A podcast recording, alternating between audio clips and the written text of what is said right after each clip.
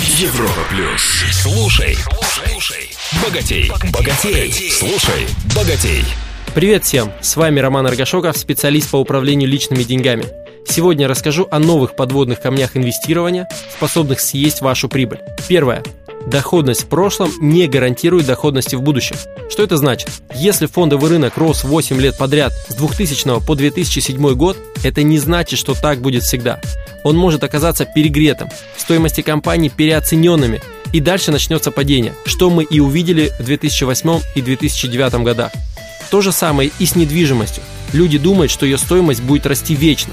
Но уже сейчас по отношению цена-качество жилья жалкая потрепанная двушка в Питере может стоить дороже трехкомнатных апартаментов на солнечном Тенерифе. Это дисбаланс, который когда-то восстановится, стоимость жилья упадет и многие фанаты инвестирования в недвижимость окажутся в убытках. Но до поры до времени фраза «доходность в прошлом не гарантирует доходности в будущем» влетает людям в одно ухо и вылетает другое, прямо как предупреждение Минздрава на пачках сигарет.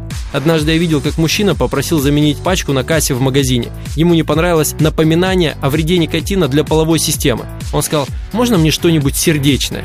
Следующими идут подряд два взаимосвязанных подводных камня. Страх и жадность при большом психологическом давлении и перекладывание ответственности за принятие решения об инвестировании на других людей.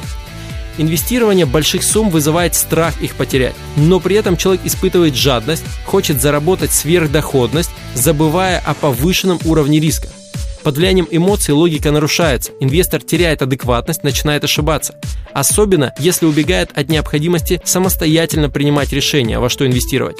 Многие пробуют переложить ответственность на финансовых консультантов, но те не рискуют своими деньгами, поэтому часто напоминают игроков в покер, играющих на интерес. Самой частой ставкой в таких играх бывает all-in, все на кон.